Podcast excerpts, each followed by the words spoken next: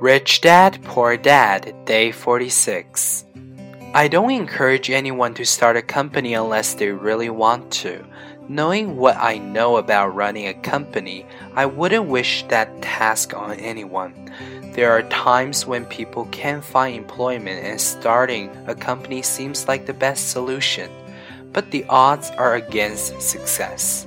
9 out of 10 companies fail in 5 years. Of those that survived the first 5 years, 9 out of every 10 of those eventually fail as well. So, only if you really have the desire to own your own company do I recommend it. Otherwise, keep your day job and mind your own business.